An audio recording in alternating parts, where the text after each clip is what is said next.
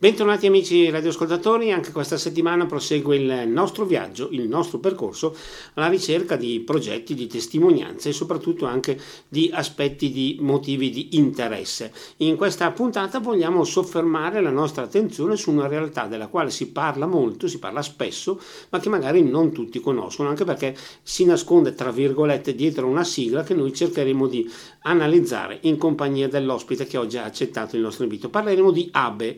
subito io eh, diciamo, affido il compito di spiegarci cosa si nasconde dietro queste lettere al coordinatore appunto di ABE Simone Agnetti collegato con noi telefonicamente. Innanzitutto grazie per essere qui con noi. Grazie a tutti voi e buona giornata e un caro saluto ai nostri ascoltatori. Ecco, io non mi sono sbilanciato in eh, eh traduzioni particolari, ma anche perché la, soprattutto la E è abbastanza, compl- cioè ci sono delle complicanze. Comunque, ABE cosa significa, perché è nata e soprattutto cosa si propone di fare?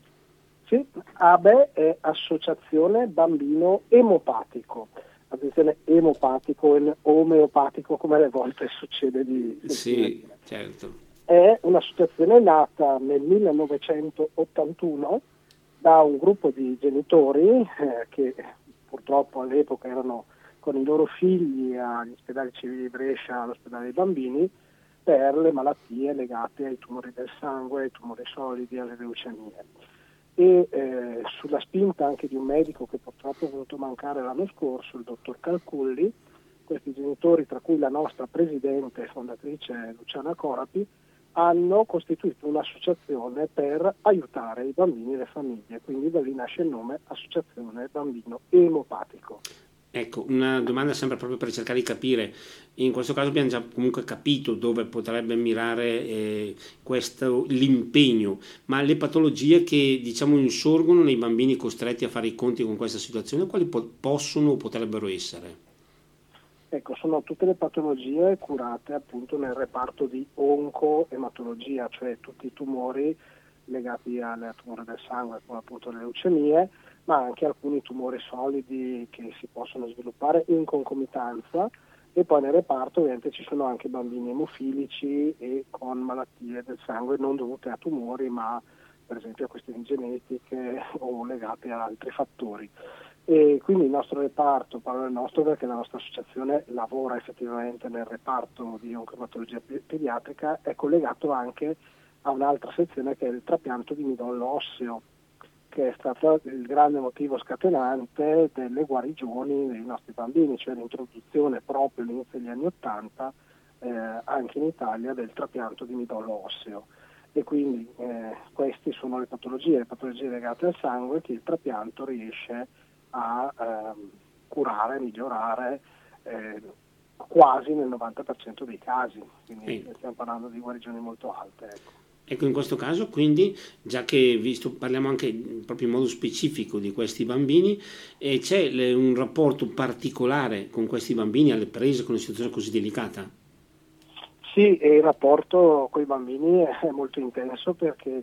eh, i nostri volontari, mh, parlo di loro soprattutto, eh, danno tutto quel supporto che serve ai bambini e alle loro famiglie quando durante i mesi, perché purtroppo si tratta di mesi se non di anni di cura, eh, i bambini si trovano o all'interno del trapianto del midollo osseo, quindi il cosiddetto TMO, eh, sono all'interno di, di flussi laminari che sono dei box di plastica per sintetizzare, in cui in condizioni igieniche molto elevate fanno il periodo di eh, cura dopo il trapianto, perché ovviamente il trapianto del midollo osseo, che ricordiamo sempre non è mai da confondere con quello spinale, okay? eh, il midollo osseo è quello che permette poi la rigenerazione del, del sangue. E per fare questo servono condizioni di igiene altissime e Brescia è un'eccellenza da questo punto di vista perché appunto anche ABE ha contribuito a mh, mm,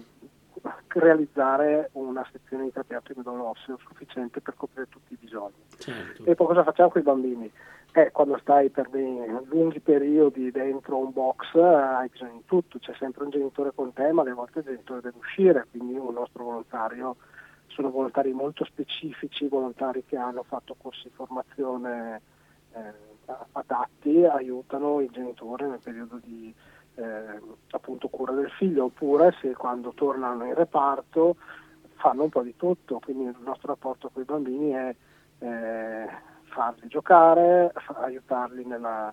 questione legata alla scolarizzazione, perché ci sono gli insegnanti dell'ospedale, la scuola dell'ospedale, e poi ci sono nostri volontari che magari ti danno una mano, eh, oppure appunto dare un po' il cambio ai genitori perché devono andare a fare qualcosa o a bersi un caffè. Quando poi escono da lì possono entrare nelle nostre case alloggio. E questo è l'altro grande supporto che diamo ai nostri bambini, eh, quindi oltre all'aiuto nel trapianto, l'aiuto nel reparto, poter stare in una casa rifugio, una casa alloggio protetta per il tempo che serve per guarire senza dover stare in ospedale. Certo. E qui entrano delle dinamiche importanti e anche un po' costose che noi sosteniamo. Ecco. ecco, dopo ne parleremo sicuramente nel prossimo di questa nostra puntata, ma e torneremo anche a parlare del vostro, direi, speciale rapporto con questi bambini. Ma visto che abbiamo toccato anche il tasto, invece il rapporto con i genitori, con le loro famiglie, com'è? Si concretizza anche qui in maniera speciale? Sì, il rapporto speciale con i genitori è questo. Innanzitutto eh, è un rapporto mediato dagli, dai nostri psicologi, perché quando arriva la brutta notizia di un tumore di questo tipo, ti crollano addosso, eh, devi cambiare completamente le tue abitudini, entri in un periodo di lunga ospitalizzazione, c'è sempre l'orizzonte della paura che vada a finire male. Poi il nostro primario, il dottor Fulvio Porta, ci dice sempre eh, si guarisce, anche di queste malattie. La medicina ha fatto passi a gigante in questo ambito e quindi i nostri psicologi, in particolare eh, Anna Gennari che è la psicologa dell'accoglienza con la coordinatrice di psicologi Simonetta Coppini e col dottor Matteo Duranti, affrontano con i genitori il, ehm, la questione, insomma, come sopravvivere loro all'ospedalizzazione dei loro figli. E, e, quindi hanno tutta quella delicatezza, capacità e professionalità per fare questo e poi da lì inizia un lungo periodo, c'è chi subito si fa forza,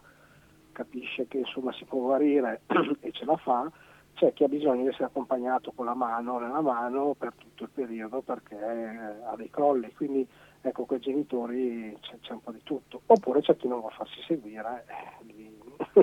facciamo un passo indietro e lasciamo la libertà delle persone. Certo, in effetti, come dicevamo giustamente prima, immagino che davanti a una diagnosi di questo genere eh, la reazione è tanto difficile da una parte quanto personale dall'altra, perché ognuno reagisce a modo suo.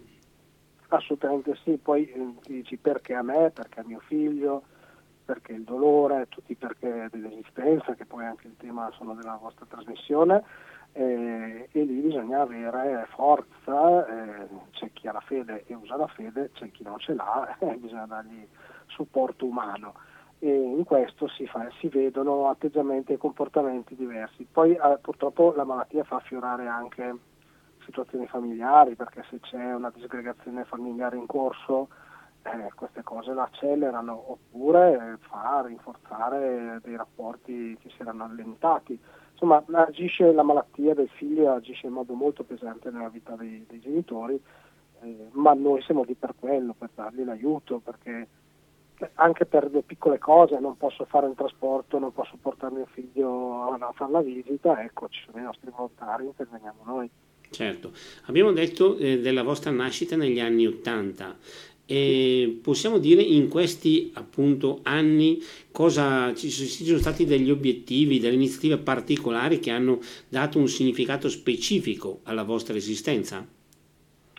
Sì, eh, innanzitutto eh, la nascita di Abe eh, si è affiancata una, mh, mm,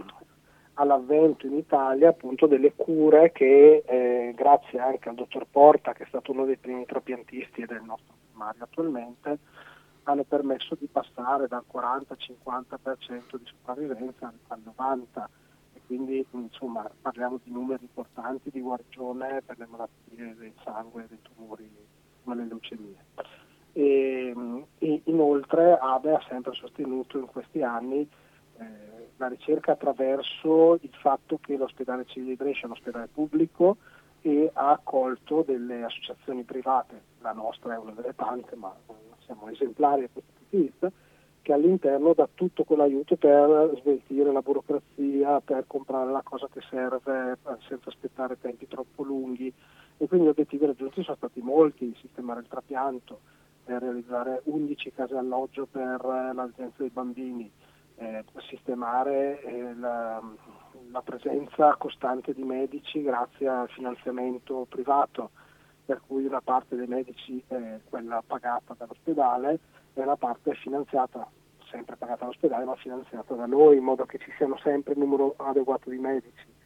finanziare la formazione dei degli operatori e degli infermieri, quindi gli obiettivi raggiunti sono stati tanti in questi anni e, eh, e man mano nel percorso di ABE abbiamo aggiunto eh, tutti i tasselli che servivano, quindi se, quando ho iniziato a necessitare di un servizio trasporti strutturato abbiamo iniziato a acquistare i mezzi, a formare i volontari, eh, eccetera. Quindi gli obiettivi sono stati molti, ambiziosi e raggiunti tutti pur essendo un'associazione piccola perché è un'associazione di reparto. Eh, nasce e vive opera per il reparto di Brescia che comunque è referente del nord Italia per la Lombardia orientale. Certo, sempre per far capire a chi ci sta ascoltando un po' proprio la vostra realtà nel dettaglio, eh, qual è la vostra, come è fatta la vostra organizzazione, come si sviluppa la vostra attività, abbiamo già parlato dei volontari, abbiamo parlato già degli psicologi, ma cosa possiamo dire ancora a chi ci sta ascoltando, che eh, struttura ABE? Eh, ABE è appunto strutturata come un'associazione in cui attualmente eh, ci sono circa 100 soci che sono per lo più volontari o consiglieri o semplici soci che danno la loro piccola tessera, quindi come tutte le associazioni, ed è un'organizzazione di volontariato ODV, quindi ehm, siamo entrati nel, nel, registro unico del terzo settore, il RUNZ, e siamo appunto riconosciuti anche dallo Stato, per cui ad esempio riceviamo il 5 per 1000 e ehm, ABE, appunto strutturata come associazione, ha una presidenza eh, eletta, tra l'altro quest'anno ci saranno le nuove elezioni, con un gruppo di consiglieri che sono eh, quelli che un po' eh, ci danno le linee guida. E il Consiglio a sua volta ha, ha guida eh, i dipendenti che sono o liberi professionisti al soldo dell'associazione come appunto i medici, i psicologi, eh, gli operatori di kinesiologi per le attività fisiche, il medico dello sport, il data manager, gli infermieri domiciliari, eccetera, che sono circa 15 figure professionali pagate e alcune persone come sono ad esempio io e gli altri colleghi che non potendo fare tutto il volontario facciamo appunto eh, l'impiegato per ABE, quindi gestiamo tutta la parte amministrativa e eh, tutto ciò che riguarda l'esistenza stessa di un'associazione che comunque ha dei numeri importanti. Certo. Tutto ciò che non è prettamente ufficio è gestito grazie alla generosità dei nostri tanti volontari che fanno tutto quello che serve. Ecco, abbiamo detto prima volontari che comunque, tra virgolette, sono anche adeguatamente preparati, vengono formati, possiamo dire così? Sì, eh, su questo apro proprio una parentesi importante che è questa. Ovviamente il volontariato è una cosa bellissima, ma il volontariato non deve essere mai occasionale o dato da una generosità temporanea e a Natale voglio fare volontariato. No, soprattutto se lavori in ospedale il volontariato deve essere un volontariato qualificato. Quindi ABE paga tutti gli anni corsi di formazione eh, per chi è già volontario e per chi ha aderito da poco tempo per permettere di essere sempre aggiornato sulle questioni mediche e comportamentali principali del fare il volontario in un reparto di ospedale come quello del, dei tumori e dell'oncologia. Quindi c'è una formazione eh, costante, annuale, di uno o due cicli di formazione all'anno che permettono al volontario di eh, essere adeguatamente preparato. Poi da lì a entrare nel reparto, ecco, c'è ancora un passaggio che è provare vedere eh, in questo momento appunto mh, mm, sono, sembrano degli ostacoli perché qualcuno poi ci, mh, non arriva alla fine della formazione, ma è giusto così perché è quella scrematura che ti fa dire io avevo questo fuoco sacro di voler fare volontario, ho immaginato che fosse una cosa facile, non è così facile, mi sono provato, ce l'ho fatta, non ce l'ho fatta, adesso lo faccio, adesso non lo faccio. Quindi formare il volontario è molto importante perché appunto il nostro volontariato paramedico, quindi legato a, a, non tocchiamo nulla di ciò che sono siringhe, attrezzature, flebo, però bisogna sapere che quelle cose lì hanno un protocollo e quindi vanno usate con attenzione. Certo, in effetti se è giusto e doveroso dare anche libero sfogo alla propria generosità, dall'altra parte però bisogna eh, far fruttare questa generosità con, una, con, la giusta attenzione, anche perché essendo chiamati a, a confrontarsi con una materia così delicata non si può andare allo sbaraglio. Assolutamente sì. In questo senso aggiungo una notazione, abbiamo parlato di case protette più o meno. Cosa, cosa sono, come sono nate, come è nata questa idea e soprattutto eh, qual, qual, è la loro funzione per le famiglie? No, le case alloggio protette nascono ehm, sulla scia di un'esperienza simile che era la casa dei bambini, eh, oggi gestita dalla Fondazione Ronald McDonald, che è un altro degli enti di beneficenza a cui ogni tanto ci appoggiamo anche noi. La differenza è che le nostre sono case alloggio, sono appartamenti eh, per lo più donati o dati in um, utilizzo gratuito eh, o acquistati, insomma, eh, che servono apposta, appositamente per permettere al bambino, una volta che ha fatto il trapianto, è andato tutto bene, ha fatto il suo periodo in ospedale, di poter uscire e stare in una casa con la mamma o col papà o in rari casi con entrambi i genitori eh, per poter vivere la guarigione non dentro l'ospedale ma in un appartamento, quindi con la tv, con il salotto, la cameretta, la, la cucina, poi quando inizia a star meglio con la possibilità di uscire magari sul terrazzo, anche se questo è più raro che, che frequente e, ehm, e, queste case alloggio protette sono ovviamente igienizzate, controllate e sono gestite direttamente da noi e sono gratuite eh, per la famiglia perché anche questo è un aspetto importante, cioè tornare a casa magari una famiglia numerosa eh, con condizioni igieniche precarie, con la mamma e il papà che devono seguire tutti i figli, non permette una corretta guarigione, mentre poter stare in un appartamento protetto aumenta e migliora le condizioni di guarigione del, del bambino. Sono, um, dei comfort che vanno in parallelo con eh, il fatto che stare bene aiuta a guarire insieme alla chemioterapia o alle terapie mediche insomma, che il bambino sta facendo in quel periodo. Eh, sicuramente una delle nostre case più importanti è a Fiumicello, si chiama Casa Alma, dedicata ad Alma che è stata la donatrice di questa palazzina ed è una benefattrice che noi ricordiamo molto spesso e lì abbiamo eh, quattro dei nostri 11 appartamenti e abbiamo anche lì un piccolo ufficio gestionale eh, e in questi appartamenti appunto noi permettiamo anche ai genitori, essendo poi vicini di casa, di potersi parlare un po', vedere qualche altro adulto, che è uno dei progetti obiettivi di quest'anno. Tra l'altro, se invece parliamo di case, è sistemare la, ter- la grande terrazza del, di questo condominietto per permettere ai genitori di potersi trovare insieme in una pergola bioclimatica per poter uscire un po' all'aperto ma senza essere all'aperto perché il periodo di cura ovviamente impone di non dover uscire quindi bisognava creare un ambiente intermedio e in questo momento stiamo realizzando questo ambiente di convivialità legato appunto alla guarigione. Ecco, Gli altri sono appartamenti sparsi in città e a Nuvolera. Ecco, in questo senso ambienti e opportunità che sono quindi usufruibili dalle, dalle famiglie gratuitamente. Sì, questa è ovviamente una grande spesa che noi abbiamo, e, però AVE questo fa e quindi raccoglie fondi per dare gratuitamente eh, le case con ovviamente le utenze pagate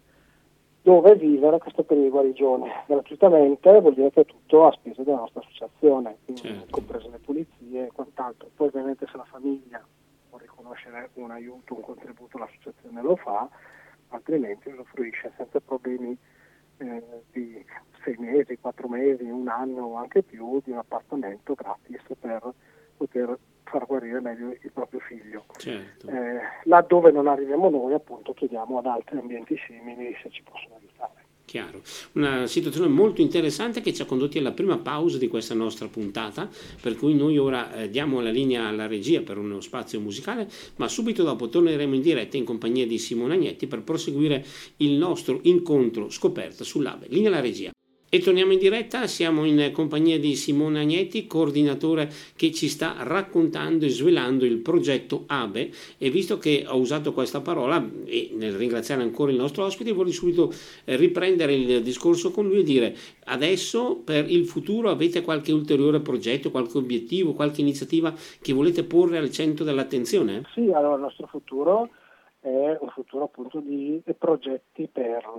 eh, sicuramente nell'anno 2024 mh, uno dei progetti è raggiungere una casa a quelle che abbiamo in essere e finire di sistemare le case che abbiamo attualmente per i nostri bambini. Eh, finire di sistemare vuol dire che alcune eh, hanno già avuto delle piccole ristrutturazioni e, e, altre invece hanno bisogno di qualche adeguamento perché le case utilizzate molto, sapete, invecchia tanto. Ecco l'attrezzatura, i frigoriferi, le cucine, eccetera. Eh, quindi uno l'obiettivo è aggiungere un appartamento e eh, l'altro obiettivo è adeguare mh, uno spazio condiviso nella nostra casa Alma, che è la palazzina che noi eh, abbiamo a Finicello di Brescia, per ehm, permettere ai bambini e alle famiglie di uscire un pochino al semi aperto con una pergola bioclimatica per poter eh, vedere un po' la luce del sole, insomma non fare tutto il periodo di guarigione nell'appartamento. Progetti più grandi non dipendono da noi perché è da tempo che gli ospedali civili vogliono rifare l'ospedale dei bambini. Eh, parliamo di un rocchettino vecchissimo e tante difficoltà, parliamo del fatto che l'ospedale dei bambini, dove siamo noi e dove lavoriamo, è quello degli anni 30, perché è l'ingresso vecchio degli ospedali civili. Quindi bella struttura, molto art deco, ma con tutti i difetti di un edificio molto vecchio, quindi questo però non dipenderà da noi direttamente, ma dalla direzione generale. Visto che abbiamo parlato anche della vostra struttura, delle vostre organizzazioni e iniziative, vorrei chiedere anche una cosa. Mi sembra di capire che questa, tutto questo meccanismo però richieda anche di essere mantenuto, tra virgolette. E in questo caso voi portate avanti iniziative o chiedete aiuto anche alla generosità delle persone? Sì, allora, tutto l'apparato di ABE che appunto è eh, 11 appartamenti, 2000 famiglie aiutate in questi 40 anni 100 volontari, 15 professionisti retribuiti, tante cose, ma in piedi solo con contributi privati. Eh, per cui mh, ABE ha eh, una continua, riceve continuamente con generosità da tanti donatori quello che serve per poter andare avanti c'è tanta provvidenza in questo, diciamo così. Certo. E, certamente ci sono bandi di concorso a cui noi partecipiamo, per cui appunto noi impiegati abbiamo anche l'incarico di andare a cercare i bandi pubblici, statali, regionali, nelle fondazioni che possono sostenere i nostri progetti e tanti soldi arrivano anche da lì, ma molti soldi arrivano da donazioni private. ABE ha la fortuna di eh, ricevere soprattutto dal mondo delle associazioni sportive eh, del territorio, mm, gruppi calcistici, eh, tante donazioni eh, piccole ma sostanziose dovute ai tornei sportivi, al mondo del calcio, perché poi i nostri bambini tornano anche, una volta guariti, a fare attività sportiva, quindi alla fine insomma, anche da lì vengono, vengono tanti finanziamenti. E eh,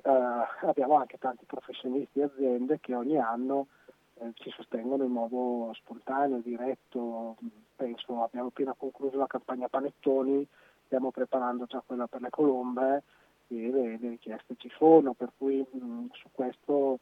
eh, dobbiamo dire che ABE è molto fortunata come associazione perché ha tanta generosità intorno che le permette di sostenere gli alti costi di tutti i propri progetti. Abbiamo sfiorato il tasto a livello personale, coordinatore, quindi anche funzione di vero e proprio impiegato, ma vorrei chiedere proprio a livello personale. Mi sembra che però in questo caso, se vogliamo parlare e usare l'espressione impiegato, essere impiegato in questa realtà è sicuramente molto diverso da essere impiegato in qualsiasi altra società. A livello personale, come è nata l'idea di entrare a far parte di questa famiglia, tra virgolette, e soprattutto eh, cosa sta comportando questo impegno?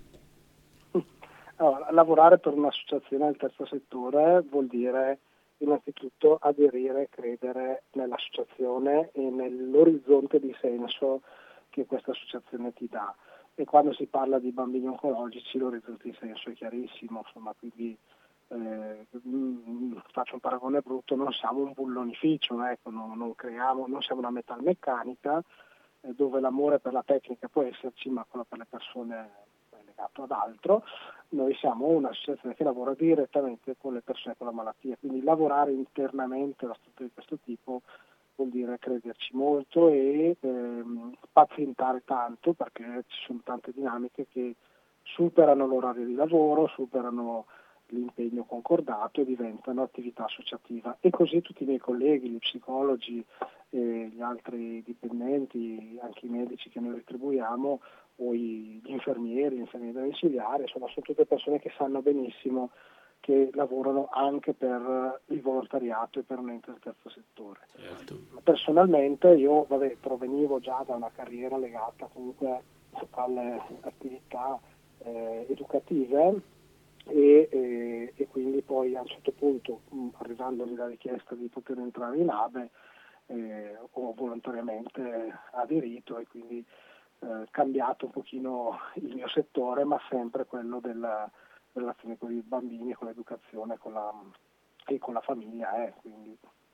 Ecco, una curiosità, ma con questi bambini, visto abbiamo, che abbiamo potuto notare che fortunatamente anche le percentuali di guarigioni si stanno facendo sempre più importanti, voi riuscite a creare rapporti che magari durano anche poi nel tempo o, tra virgolette, purtroppo il rapporto eh, il legame dura solo nel momento della malattia? Oh, siamo fortunati anche qui, eh, il rapporto è umano e quindi sì, dura nel tempo, c'è chi torna dopo anni è guarito e sta per sposarsi o per qualche cerimonia religiosa decide di tornare a noi e fare le bomboniere con noi e facciamo anche quelle e c'è chi a un certo punto non, non lo senti più. Anche nel, questo non parliamo dei, dei, guariti, anche nel lutto, nel caso in cui appunto invece non, non sia andata bene, eh, molte famiglie restano legate e tante ci aiutano. Eh, tante creano la loro associazione magari separata dall'ABE, però poi tornano a dare un contributo. Quindi sì, il legame continua e non è mai finito con la sola guarigione. Può succedere anche dopo anni che, che si torni. Anche nel nostro consiglio di amministrazione c'è chi ha avuto il figlio guarito oppure no e quindi eh, anche i consiglieri, non tutti, alcuni hanno l'esperienza di essere stati delle mamme o dei papà eh, che hanno vissuto l'ospedale. E da questo punto di vista sì, resta un filo, eh, un filo invisibile che ci lega negli anni e nel tempo visto che siamo anche all'inizio dell'anno, vorrei chiedere una sorta, naturalmente quello che possiamo dire in questa fase senza entrare in discorsi di privacy o similare. In questi anni possiamo indicare o raccontare una, la soddisfazione più bella, la, la, l'emozione più viva vissuta in casa Abe, naturalmente. Sì, sì, sì. sì.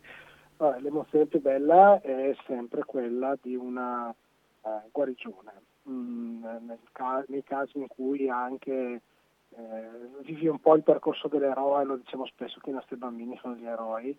eh, il bambino che magari inizia da noi, poi non va bene, bisogna magari mandarlo eh, al Gaslini o al Gemelli per vedere se loro fanno cose diverse, poi torna, insomma, e alla fine magari ce l'ha fatta, è guarito, ecco lì l'emozione è sempre molto molto forte. E, l'altra emozione è vedere invece come chi, eh, qualche genitore, queste sono cose che vivi sulla pelle, perde il bambino ma cerca di far rinascere qualcosa di buono eh, da questo lutto e diciamo, elabora il lutto attraverso la fioritura, la possibilità di fare qualcosa per gli altri e dare senso a quella mancanza e anche lì si trovano delle grandi emozioni. Ecco. Ecco, diciamo in questo caso comunque un uh, episodio molto difficile anche perché appunto davanti al lutto si rischia sempre di rimanere senza parole. Sì, è difficile dire qualcosa di fronte al lutto. Diciamo che è un lutto che nasce non all'improvviso ma mh, sempre da una preparazione e c'è sempre la speranza di dire dai che avviene il miracolo e ce la fa. Alle volte non avviene il miracolo e purtroppo non ce la si fa. Ecco. Visto che oggi appunto come dicevamo vogliamo conoscere l'ABA, vorrei chiedere al nostro ospite se qualcuno dei nostri eh, amici radioascoltatori volesse contattare voi oppure avere bisogno di ulteriori informazioni, quali sono i vostri canali? Sì, noi siamo all'ospedale civile di Brescia, scala 1, piano 2, quindi ingresso vecchio, praticamente il, il piano 2 è il primo piano in realtà e eh, c'è il nostro sito che è abbs.it oppure associazione bambini emopatici.it e mh, noi siamo lì tutte le mattine dal lunedì al venerdì, poi anche qualche pomeriggio, ma la, per lo più le attività eh, di reparto sono le mattine dal lunedì al venerdì. Certo. la nostra associazione è un'associazione aperta a tutti, coloro che desiderassero aiutare, contribuire a vari livelli. Eh, in questo momento molto del nostro bisogno è aiuto concreto, quindi eh, portafondi, attrezzature, materiali, cose da acquistare, eh, eccetera. Eh, volontariato è sempre benvenuto, però appunto con tutta l'attenzione di dire eh, è un lungo percorso, bisogna prepararsi bene e eh, aspettare insomma, il proprio tempo. Prima di riuscire a entrare a fare volontario ci vuole circa un annetto. Certo, visto che siamo, come abbiamo detto prima, all'inizio di un anno, se ci fosse invece un desiderio specifico che possiamo raccontare nel corso di questa nostra puntata in chiave ave, di cosa potremmo parlare? Come desiderio in questo momento? Eh, alle volte mh, i testimonial sono una cosa eh, che i bambini cercano e vogliono tanto, eh, quindi eh, desideri specifici ne nascono spesso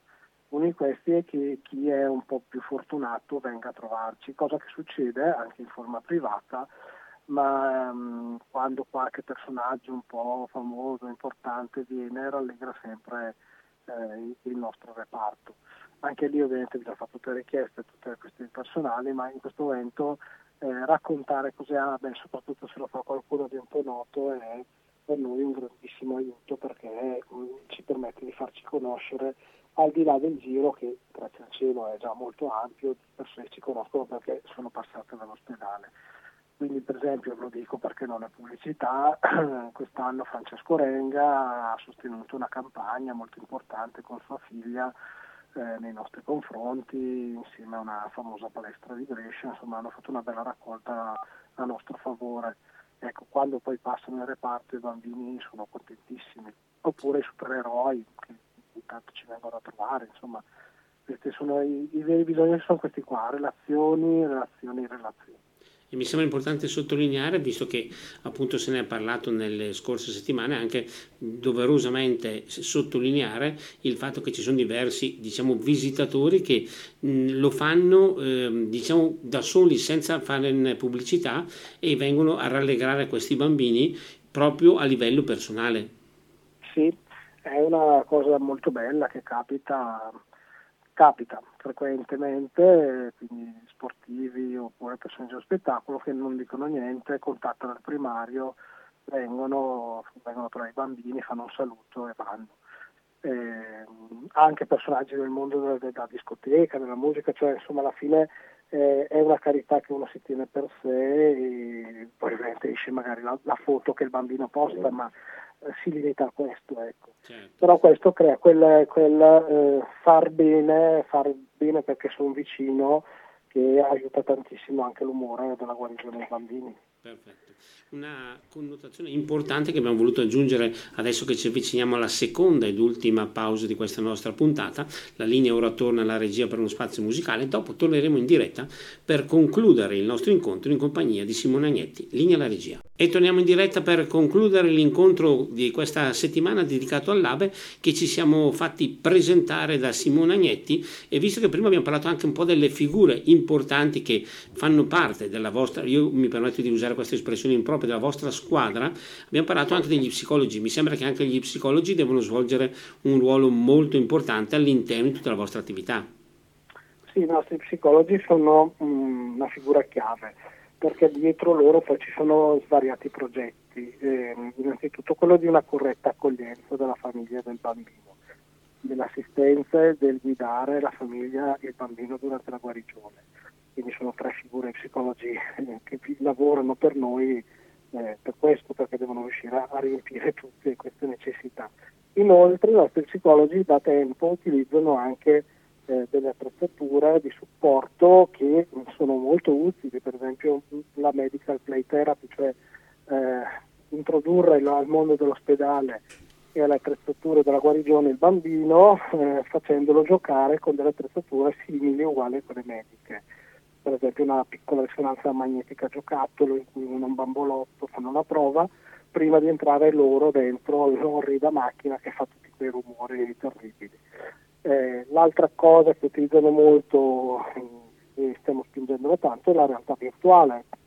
che mh, mm, è un ottimo strumento per il rilassamento e ultimamente l'abbiamo utilizzato anche per il supporto a delle piccole operazioni come gli accessi vascolari che invece di farli in anestesia vengono fatti con il fatto che il bambino deve essere un po' grande, deve avere più di 6 anni,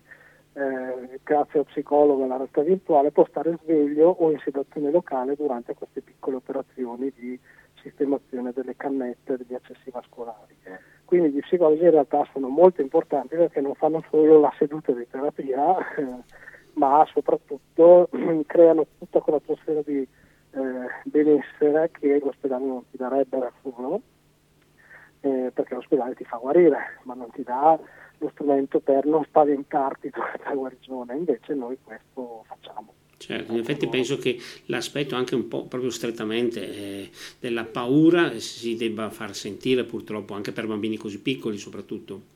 Esatto, la paura è una delle questioni da affrontare, non si può lasciarla lì, non si può viverla in solitario, bisogna avere degli strumenti adeguati e quindi appunto le capacità della psicanalisi e di questi strumenti di supporto come appunto la realtà virtuale, eh, l'Oculus, insomma queste attrezzature per eh, visionare il male anche attraverso un, un'immagine giocosa ti aiutano a superare eh, la malattia e a poter eh, entrare nella cura con più serenità. Certo. E funzionano. Ci sono ampie ricerche sul fatto che tutto ciò migliora, eh, riduce la tensione, riduce la paura e permette anche addirittura di non fare l'anestesia totale per delle piccole operazioni. E già questo è un aspetto di grande rilievo. Ultima notazione e curiosità in conclusione, ma eh, noi abbiamo parlato un po' di questa realtà così, ma in numeri, quanti bambini diciamo tra virgolette seguite nel corso di un anno o in questo momento quanti ne state seguendo? Allora, i, bambini, i numeri sono quelli del, del, reparto nostro che è referente per la Lombardia orientale, quindi Brescia, Bergamo, Cremona, Mantova e Argentellati. Insomma. Quindi noi attualmente abbiamo tra reparto, fuori reparto e casa circa una quarantina di casi, eh, su un totale in questi anni di circa 2.000 famiglie aiutate. Eh, quindi annualmente sono alcune decine, ecco, grazie al cielo la, la malattia eh, del tumore del sangue non è una malattia estremamente diffusa, anche se ha una buona incidenza. E eh, per, per, la Lombardia poi l'altro centro importante è Monza, quindi poi noi con loro dialoghiamo su eh, gli aspetti legati ai bambini, insomma quindi noi raccogliamo tutti quelli legati a Brescia, Bergamo, Cremona, Mantova. Certo, quindi un ampio raggio, raggio d'azione che ci ha condotto alla conclusione di questa nostra puntata. Io direi sinceramente ringraziare in maniera molto sentita Simone Agnetti per essere stato qui con noi. Grazie a voi di aver ascoltato e un grande saluto e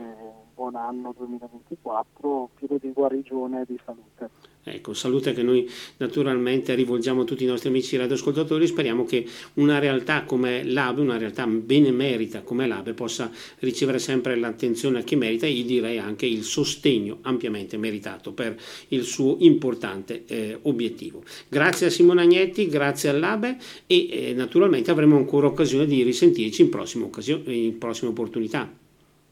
Certamente, vi ringrazio e buona giornata. Grazie quindi al nostro ospite, grazie anche a chi è stato in nostra compagnia nel corso di questa nostra puntata, lo spazio a nostra disposizione si esaurisce qui, speriamo di avervi potuto offrire spunti di interesse, a voi tutti buon proseguimento di giornata e naturalmente a risentirci alla prossima settimana.